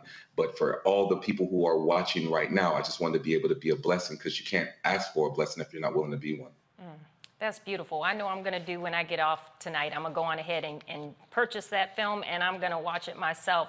Now, I know we have some great panelists here with us today, and I'm sure they have some really good questions for you. So we have Robert Patillo, the Executive Director, Rainbow Push Coalition, Peachtree Street Project. We also have Dr. Niambi. Carter, Associate Professor, University of Maryland, School of Public Policy. And we also have Dr. Jason Nichols, the Senior Lecturer of African American Studies, Department, University of Maryland. Um, let's start with Robert. Do you have any questions for King? Uh, certainly, I did want to go back to the legal legal process uh, that you were speaking of. Uh, so, when kind of break down a little bit, kind of, I, I may want to reach out to you after this. So, so what happened between the uh, civil suit where you said they tried to convince you to dismiss it and you so, uh, signed off on it, but then you weren't able to refile? Can you kind of explain that uh, that part of the story a little bit? So basically, when you don't know the law, people can take advantage of you. And I was taken advantage of. My attorney told me that he would represent me in the civil suit if I dropped the assault charges. And I asked, hey, can I can I call my mother? Can I speak to her, or whatever else? Because I'm not really understanding all the legal. And he said it was basically a time frame that I had to sign it. So when I signed the paperwork to drop the assault charge, they threw out my whole case. So we applied to get it looked at at the United States Supreme Court, but the United States Supreme Court only sees cases when they want to. But now that the same officer assaulted the young lady, and Richland County has been under investigation, um, Mr. Captain, I think his name is Dan Johnson. Dan Johnson just went to jail for I think 51 counts of fraud. allegedly, but I know he did go to jail based off of that. So they've been under investigation. So my case should still be open based off of the prior activities that's still happening right now. Well, that's going to also be part of what I what I asked. So, when when what was the time frame for this? Because it sounds like there shouldn't be a statutory uh, or statute of limitations issue uh, with refiling uh, if that's something that you still wanted to consider. Uh, so, um, uh, what I can do, uh, reach out to me after the show and let's talk about it. How about that? That would be a blessing. I honestly would love my day in court. I protected this country, and I feel like that it's only right for me to be able to have the justice that I protected. Dr. Carter? So, first, I want to say congratulations on your film and thank you for your service. And also, thank you for, or, or, I'm thankful that you're still here for yourself, for your family, for your wife. I know this has been a harrowing experience. And I wanted to just ask, how are you doing now? Because this uh, kind of stuff doesn't just go away. That's such a great question. I'm no longer married. Um, it's interesting because when you go see therapists or whatever else, they're like, well, why don't you stop fighting? Well, ma'am, I can't stop being black. They'll give you medication. But what happens when the medication runs out? What happens when it wears off? I still can't change my skin color, you know? It's, it's it's very hard because how do you heal from something that you continuously see happen? And I still suffer from PTSD because I still see people who look just like me still losing their life. Mm-hmm. So for me, I argue with God because I feel like, am I not doing enough? And what more do you need me to do so that way we can have some positive controversy and be able to talk about this so we can heal? Because healing has to take place on both sides. Mm-hmm. Mm, powerful. Uh, Dr. Nichols? Um, I also want to thank you for your service. Um, and you know, you you hearing your story reminds me of one of my heroes, who's Hosea Williams, who you know uh, came home from war after getting a Purple Heart and uh, took a drink out of a whites only fountain and was beaten nearly to death.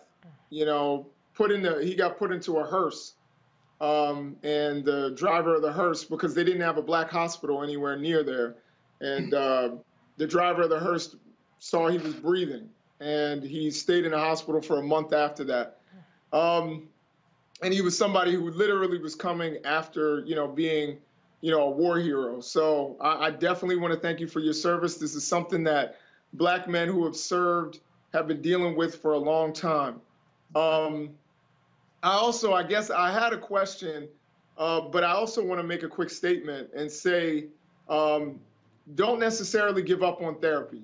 You know, um, I've been in therapy. I know other black men. I promote that to, to black men. Take this moment uh, to right. say that a lot of us are hurt and traumatized from a lot of different right. experiences. And the other thing I'll say is, you know, we oftentimes talk about white cops, but I've had experiences with black cops too. So um, I think this is about the experience of, of black men who are put mm-hmm. into these positions, black men and women, and sometimes, unfortunately, children who are, who are put into these positions. Uh, and it's about the power structure. And sometimes that power structure includes, you know, black people in uniform, unfortunately. Um, my question was really about how you were saying that there is you said at first you had a 0% discharge and then a 70% discharge. Um, yes, for us civilians, what exactly does that mean? What is a 0% discharge versus a 70% discharge? Okay, so for your first comment, I agree with you about the police badge. But when you look at the police badge, it was birthed from the slave patrol badge. So how do you root out racism from something that was born from something that was racist? And Absolutely. if we can have like sexual harassment training for businesses, why wouldn't we have sensitivity training for police officers so that way they would understand the neighborhoods or the people that they're working with? You know what I mean? So that way they don't have to fear for their life because I don't think fearing for your life is a one way street because you're the one with the gun and you're the one fearing with, for your life in certain situations, not all situations, just talking about certain ones that we see. And then you're saying you're resisting arrest. I'm getting hit You're punching me. You're you're macing me. You don't think as a human being I'm going to react that I'm not going to be scared. So I think uh, the fear for your life thing. I think that should be a two-way street. And there's a difference between being a bully and an officer because when you're not following your training, you're no longer an officer. And if you're no longer conducting yourself as an officer, then you should be tried as a civilian because you're not conducting yourself in your police training. Because as a soldier, if I go to war and I don't follow the Geneva Convention Code, I can be looked at as a traitor. Well, I think those same rules should apply on our land, just not foreign land, but right here in America just as well. And so, for the second part, in layman's terms, um, when I got put out the military, it's a medical discharge. So what they did was my percentage, my rate was set zero percent. And then I went to the post general when he heard about my case and situation, and they reevaluated me and my PTSD. And then they wind up giving me a 70%. They raised it from 0% to 70% so I could start getting some retirement. Six months later, I did a reevaluation with the same people, and then they lowered me back to 30%. Mm. I wound up moving to California to fight because so many veterans right now are fighting for the right medical percentage, right? That's why you have so many homeless veterans. When I got back to California and when the young lady got assaulted by the police, all of a sudden they changed it to 100%. And I'm like, well, what was the difference between when I was first assaulted and then you saw the officer assaulting the young lady? The only reason why I feel like you're doing right by me now is because it's viral. But before it went viral, you didn't know me. You didn't want to help me. Mm-hmm. So because it went viral, now they gave me 100% which now I'm still fighting. What this is 2022. This happened to me in 05. I'm still fighting right now to get my 100% in my back pay from when it originally happened to me. And, and so just to explain that a little bit more as well. So when you file for, you get these different ratings, depending on the percentage that they give you, is how much medical um, help you'll get through the VA or community care, as well as they'll give you like a certain amount of pay per month depending on a specific rating. And so by them uh, taking them from zero to 70 and then backtracking it at 30%, I think at 30% you can't get any benefits as far as the VA um, or any sort of monthly pay for your disabilities. And so that's why that's so important that uh, you're rated correctly so that way you can get the pay so you can get um, seek the help that you need and you'll have the pay to fund that. So just just can I clarify one thing? Absolutely. Yeah i just wanted to clarify. I definitely wasn't saying that racism wasn't involved. I'm saying that the racism is institutionalized and yes. that the racism is systemic. You know I, i'm saying that it's not about individuals it's actually part of the system and that's exactly what you were saying when you connected it to slave patrols is that this is something that has grown throughout uh, our law enforcement and our criminal justice system from the very beginning. It's functioning the way it was designed to function. This is not a malfunction. This is the way it was designed uh, with white supremacy in it. And I'm saying that, you know, white supremacy, believe it or not, is an equal opportunity employer, maybe the only one we have. Uh, it can use black people sometimes too. Mm-hmm. Uh, correct. And for me, what's so important, I believe the antivirus to the system that you're talking about is unity and love, because I believe it takes every color in the crayon box to create a beautiful picture.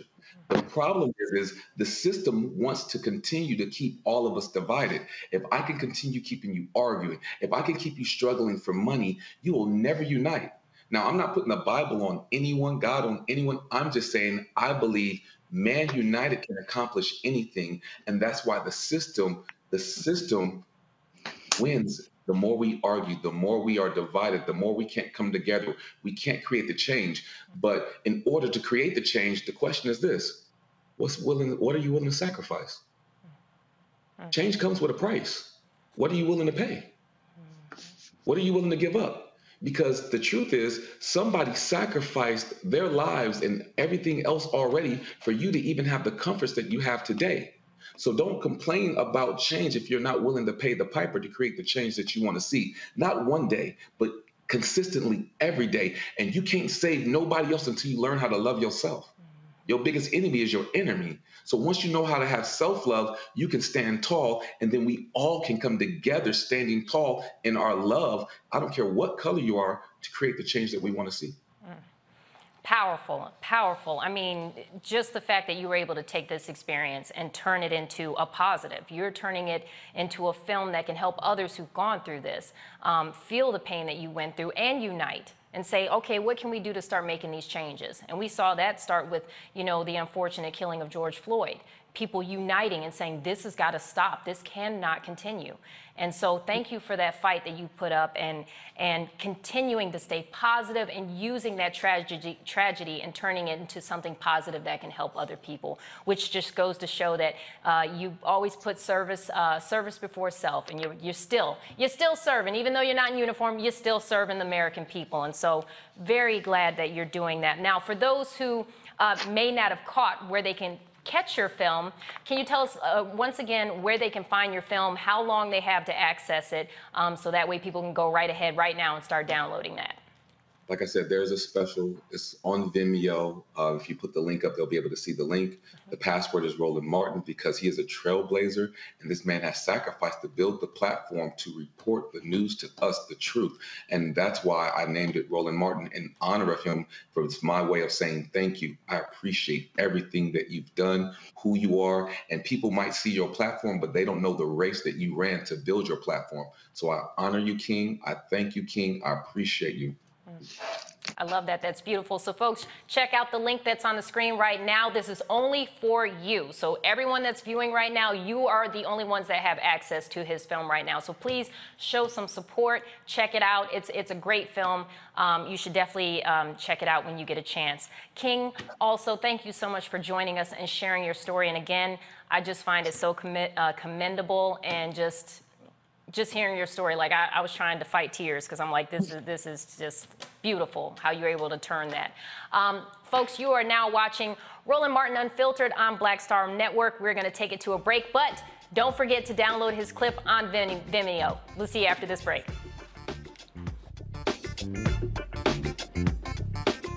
Check the back seat. Check the back seat. All right, come here. Check the back seat gets in your head, right? Good. Because every year, dozens of children are forgotten in the backseat of a car by a parent or caregiver. All never thought it could happen to them. But with changes in routines, distractions, or a sleeping child, it can happen to anyone. Parked cars get hot, fast, and can be deadly. So get it in your head. Check the backseat. A message from NHTSA and the Ad Council.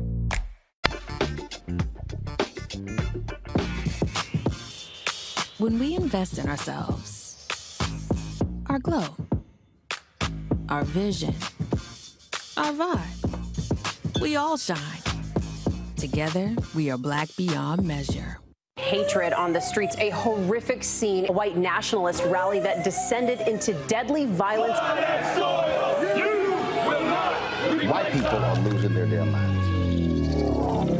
angry pro-Trump mob storms the U.S. Capitol, we're about to see the rise of what I call white minority resistance.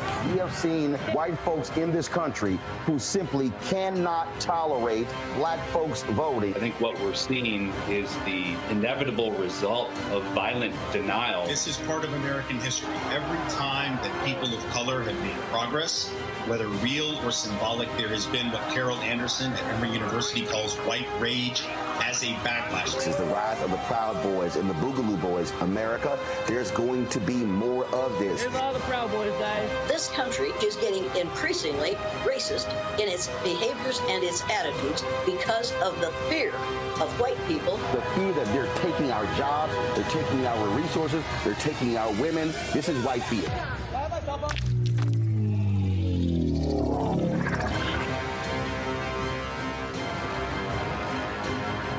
When we invest in ourselves, we all shine. Together, we are black beyond measure. Hey, I'm Amber Stevens West. Yo, what up, y'all? This is Jay Ellis, and you're watching Roland Martin Unfiltered.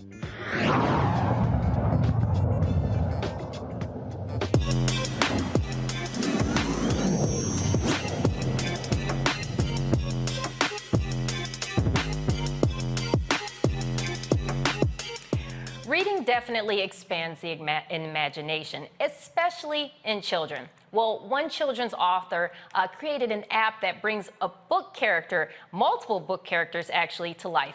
The creator and author of the Rainbow Me book collection figured out how to bring folklore and fairy tale characters of color specifically, from around the world to life in this app. Joining us right now from Greensboro, North Carolina, we have Kia Johnson, the founder of Rainbow Me Kids. Welcome and thank you so much for joining us. How are you today?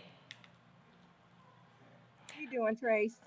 Oh, I believe I believe we have we're having some audio issues. I'm sorry. Can you repeat that? I'm doing well. Can you hear me okay? Yes, I can hear you. I can hear you. Um, first and foremost, I want to say thank you so much for joining us. I know as a kid, um, you know, we had Reading Rainbow, or we had, you know, you would go to different libraries and they would have competitions. If you read 25 books, you get a free pizza. We had those kind of things, right? Never, ever would have I imagined kids today being able to see stuff in 4D. And I know if they had that back then, I probably would have read way more books. So let me stop blabbing because I'm so fascinated by this. Please tell me how you came up with the idea and let everyone know how they can access it. Sure. So thank you again for having me. Um, came up with the idea for this book, wanted to create a way that would bring stories to life in an exciting way, in a unique way, we had um, began creating um, in-person events uh, where we would bring movies to life. And the kids would come we'd create spaces for the kids that brought different parts of a movie to, um, to life. They would watch the movie enjoy themselves. And i was like i wanted to do something that would do this for as many kids as possible and so um, I don't know if you're familiar with the uh, Pokemon, or of course you're familiar, but remember the Pokemon Go game? I remember when that first came out, I was like, I want to do something with this technology. And um, speaking with a friend of mine um, about an idea he had, we came together and I was like, I'm going to put this in a book, but I want to I want to introduce characters that the uh, kids are going to love, become familiar with, enjoy their stories, and make them memorable and so added the technology, the augmented reality technology, to make the characters and their stories memorable. Mm. That is amazing. Um, you know, I read for a living, and I've found it that I don't like reading as much. So, uh, will there be an adult version of this? Because I'm, I'm, like, I would totally download that. That is so cool. Um, so, kind of explain how it actually works. So, like, how does it explain it? I love it. Sure, absolutely, and I can show you. If that's okay. Even better. All right. So my first book was O is for Oshun, and this is the one that introduces folklore characters from A to Z uh, from around the world. They're all of color. And we have an app, the Rainbow Me Kids app. You can download it. Um, it's right here in the corner. You can download it from your app store. Once you finish reading the book, I'll turn to one of my favorite characters here, which is A is for Effiong, the proud princess. Select the book. Then you take your mobile device. I am a princess.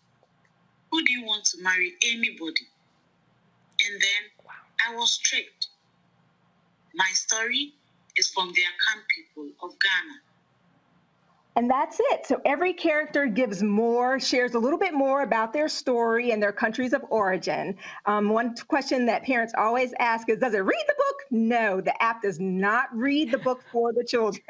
you still have to read the book to, to get the concept of the book. This is just a really, really cool pop up feature that introduces each character. And so we have 26 characters in our first book. And then we have a second book, How Kofi Amiro Became the Hero of Amiro. And this book is the complete story of the K character in O is for Oshun. Wow. So these are our first two books, two more books in the coffer, and we, we have 26 characters, so we have 26 books coming down the pike. wow, that's amazing. And for those parents that ask that, they probably they're trying to get out of reading to their kids. they're like, does it read to them so we don't have to? Oh my gosh. We still want the kids to read because that's how they learn. Um, Wow, that's so fascinating. So you said you have several books coming out. So when will the launch of these other books happen so people can look out for them? We have the next two books, um, which is Gamara, the Giant Princess, and um, Damani Di Manzana and the Hungry Trolls. Both of those will be coming out next year. Excellent, excellent. And and so for those who are interested in purchasing um, some of these books, and you said you can just go on a regular app store to get the app. Where can they go? What's your website? You can go on rainbowmekids.com. I love it. I'm going to be going on it. I don't even have kids. I have a dog. I'll just get it, just you know, just to play with my dog with it. Cousins, um, nieces, nephews. I love it. That is so impressive. I'm very impressed by that. So I wish you the best with your books. I hope others will go to your website and check it out themselves. And then before I let you go, though, I know our panelists probably have a ton of questions as well, and they probably have kids. So we're, we're going to send it over to our panelists. Um, let's start off with Dr. Carter. Do you have any questions? I do. This is so great. And as a person who loved reading, as a kid who loved reading, this is exciting. Um, so, no kids here, but how do you select your stories? Like, what makes you say, this is the character we want to bring to life for these kids? I try to mix, I try to mix and match as much as possible. So, we have we have princesses, we have kings, we have princes, we have magical animals, we have fairies, we have some um, gods and goddesses. Um, so I tried to get a good mix from, um, there's plenty of stories from around the world. And the first book, again, just goes through 26 of them. So again, just trying to get um, a little bit of everything uh, so kids could see reflections of themselves in different types of characters. I was actually getting ready to say that. That's the beautiful, beautiful um, the beauty of this, the fact that a lot of children of color feel they aren't represented. So to be able to have something like this where you have them being represented as queens and kings and princesses, it's so amazing. And the 3D, 4D aspect of it as well, eh, you know, it's going to inspire them more and just give them something to look forward to. Um, uh, Robert, you have any questions? Uh, yeah, that's what I do. And I, like you, don't have any kids yet that have been able to find me. Uh, but I do uh, wonder uh, in a lot of school districts around the country, we're dealing with, you know, these uh, people who consider anything along this line to be critical race theory. They're banning books in Florida. If you look at some of these lists of books that have been banned, uh, they're banning how the cage birds sing and uh, so on and so forth. Uh, can you kind of talk about why it's so important for parents to do this type of education for their children at home, this reading at home, because they're no longer going to be able to get this type of enrichment in the public school or even in public libraries? Uh, many of these people have their way. Sure, absolutely. So you, I mean, the, the cliche is, you know, representation matters. the reason that it matters is not just so that um, our, our kids of color can see reflections of themselves, but when kids that are uh, not of color see positive representations of characters of color, their ideology around um, particular people remains positive. Um, and you're right that it's going to be important that that parents, if you have homeschoolers, parents just for bedtime reading, there is a movement to prevent anything that features ma- main characters of color, whether it talks about um, history or not. Um, and so it's going to be extremely important to make sure that you start adding, if you haven't already, these these books to your libraries. Valid point, Dr. Nichols. Well, I have enough kids for everybody on the panel, so um, I'll just, you know, if anybody wants one, I can, I can loan them out. Why did I just um, think of Oprah when you said that? You get a kid, you get a kid, you get a kid, you all get kids. Jason's the Nick Cannon of the panel. Oh. I'm not quite there, and all my children are by one woman. But um, let, let me just uh, you know, say, uh, well, first of all, this this looks amazing. This app looks incredible. Um, I wanted to ask, are there specific authors that you work with, or are you just finding books? How does the relationship with the authors work? So I'm the author of the first book, of the first two books. The, and then just because I wanted to put this together um, and and and, and put it out there. This is you know, we were a start, we were a startup, so you know, you do what you have to do.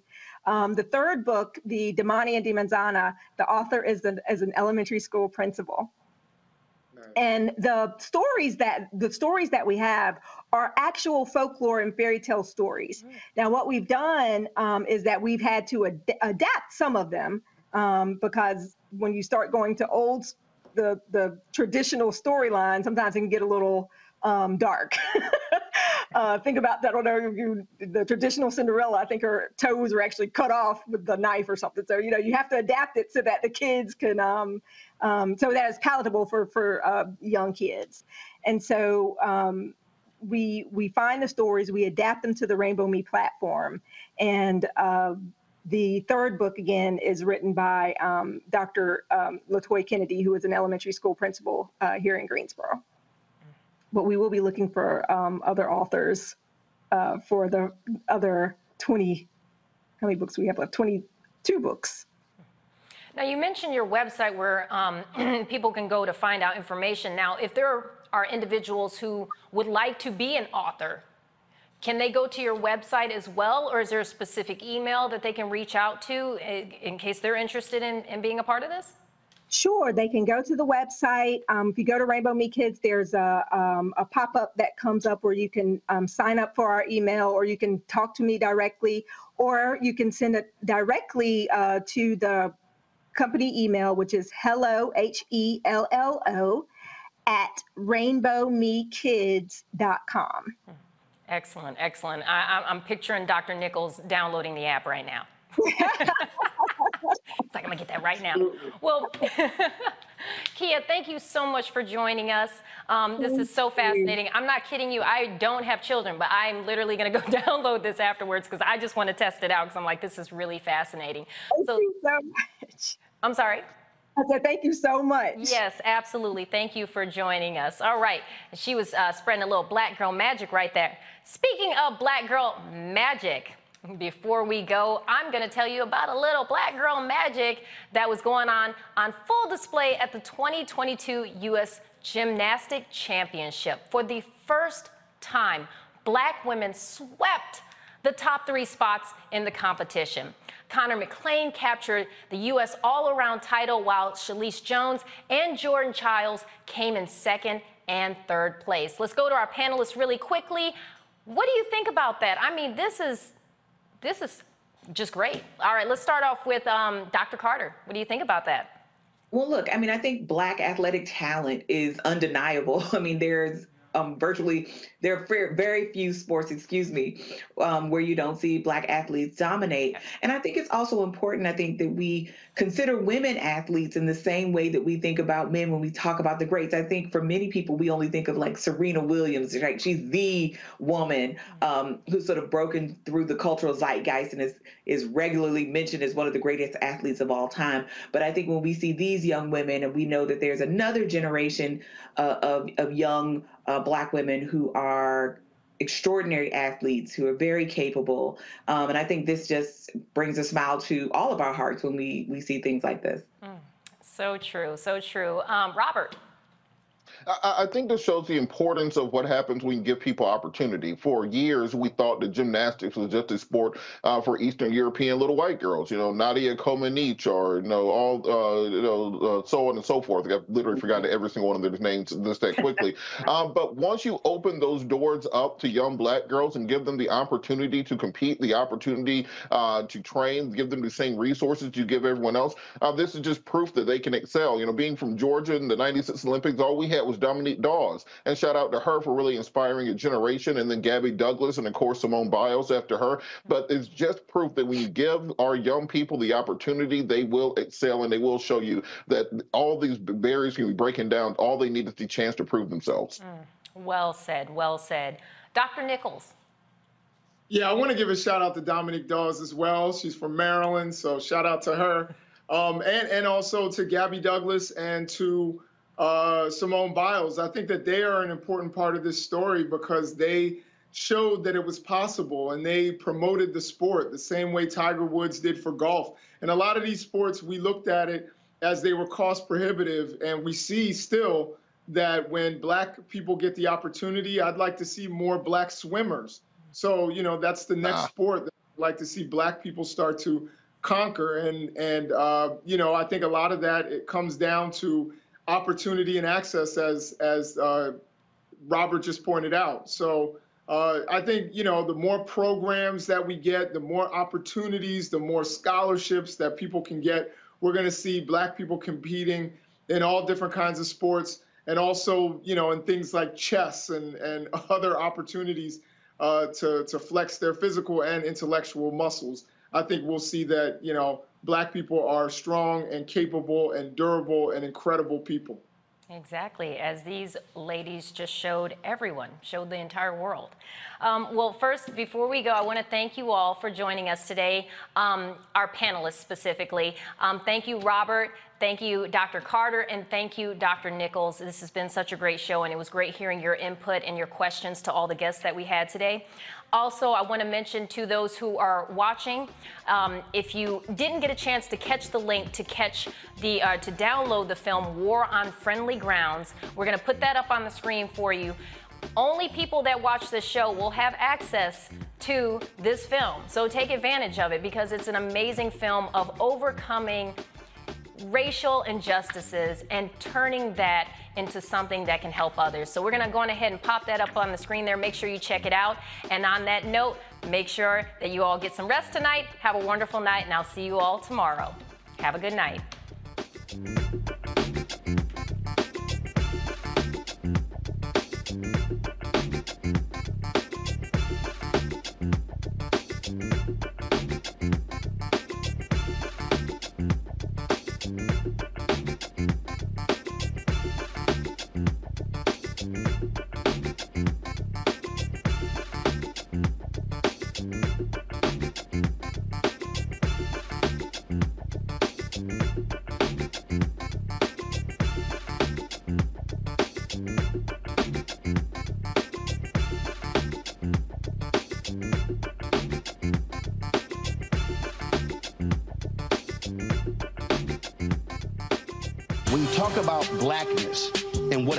What happens in black culture, we're about covering these things that matter to us, uh, speaking to our issues and concerns. This is a genuine people powered movement. There's a lot of stuff that we're not getting. You get it, and you spread the word. We wish to plead our own cause too long have others spoken for us. We cannot tell our own story if we can't pay for it. This is about uh, covering us. Invest in black owned media. Your dollars matter.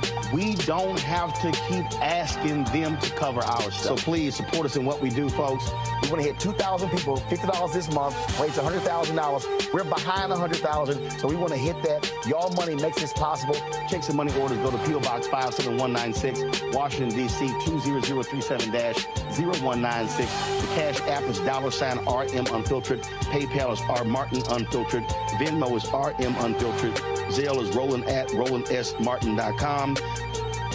Check the back seat. Check the back seat. All right, come here. Check the back seat. Gets in your head, right?